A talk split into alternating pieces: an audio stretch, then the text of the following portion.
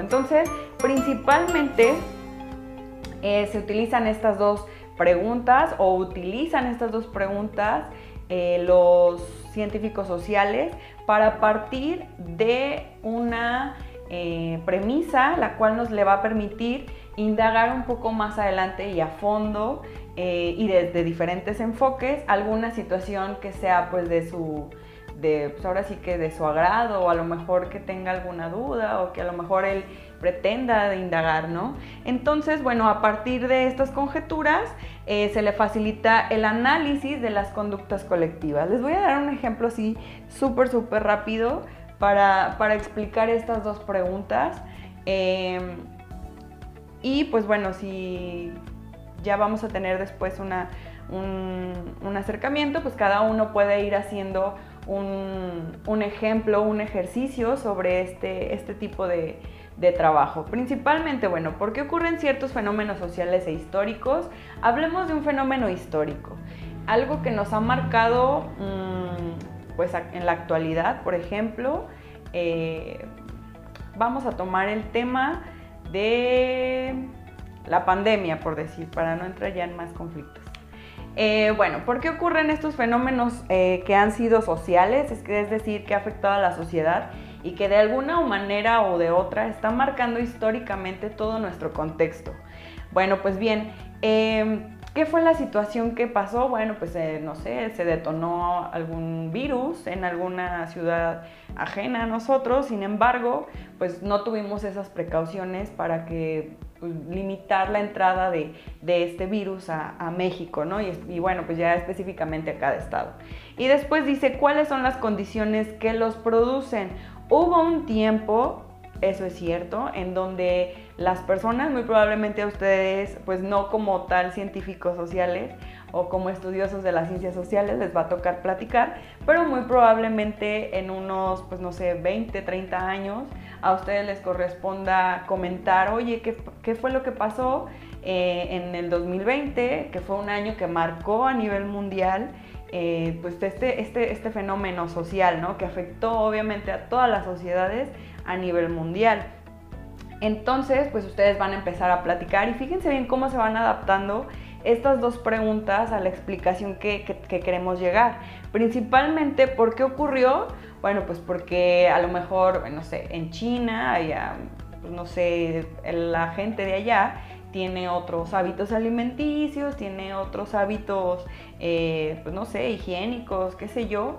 Entonces, pues bueno, de X o Y forma surge una situación, pues ahora sí que médica, que se sale de las manos, lo cual pues empieza a hacer un contagio en masa y pues esta, esta pequeña sociedad no logra em, contener toda esta infección, lo cual pues bueno se sale de las manos, entonces pues resulta que no tienen como las debidas precauciones para poder limitar eh, esa área y se empieza a extender. Entonces, ¿qué sucede? Bueno, pues ya eh, empiezan a, salir aviones, empiezan a salir gente, a regresar gente de su país, viaja a otro país, ya sea por trabajo, ya sea por, pues, no sé, a lo mejor turismo, qué sé yo, y empiezan a, pues, a propagar esta, esta parte, ¿no?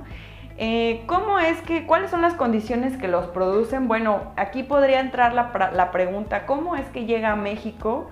Bueno, pues las distintas decisiones que se han ido tomando a lo largo de estos tiempos, pues a lo mejor han impulsado un poco a que pues esta parte se siga manifestando, ¿no? O sea, se siga eh, repitiendo. Y a la par, bueno, pues que la verdad han surgido ciertas inconformidades o ciertas dudas eh, en conforme a que si es cierto, si es real o no.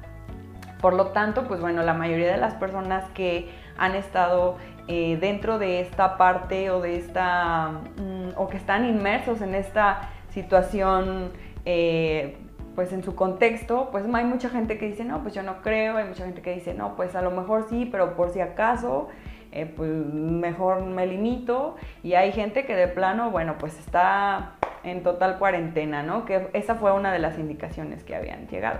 Por lo tanto, pues bueno, estas fueron las, condiciones que hasta el día de hoy, eh, pues nos mantienen eh, en una situación de encierro y pues se ha marcado históricamente, ¿no? Fue el año, ha sido el año que ha marcado pues muy probablemente como cuando surgió la varicela o cuando surgió el sarampión, no sé, que eran eh, virus también muy contagiosos, ¿no? En este sentido, pues muy probablemente nos tardemos pues de aquí a cinco años que se resuelva todo este fenómeno y en ese inter de los cinco años, pues vamos a poder analizar cómo ha cambiado la sociedad, cuál ha sido la nueva normalidad, nos hemos adaptado, cómo ha cambiado la economía, eh, cómo ha cambiado la gente de su forma de pensar, qué, es lo que, cómo se encuentra actualmente psicológicamente. Eh, a lo mejor hay demasiado estrés, hay demasiado eh, roce con muchas personas, la necesidad de interactuar también puede surgir. de igual forma, pues hay muchas parte, bueno, todo este, todo este ciclo también forma parte de cómo ha influenciado eh, la parte política, de qué manera pues han empezado así como que a, a, meterse también con el gobierno, que a lo mejor no eran buenas decisiones o que sí, bueno, pues vamos a ver qué es lo que sucede de aquí probablemente a cinco años, que pues es lo que se le está dando estadísticamente para que se le dé solución.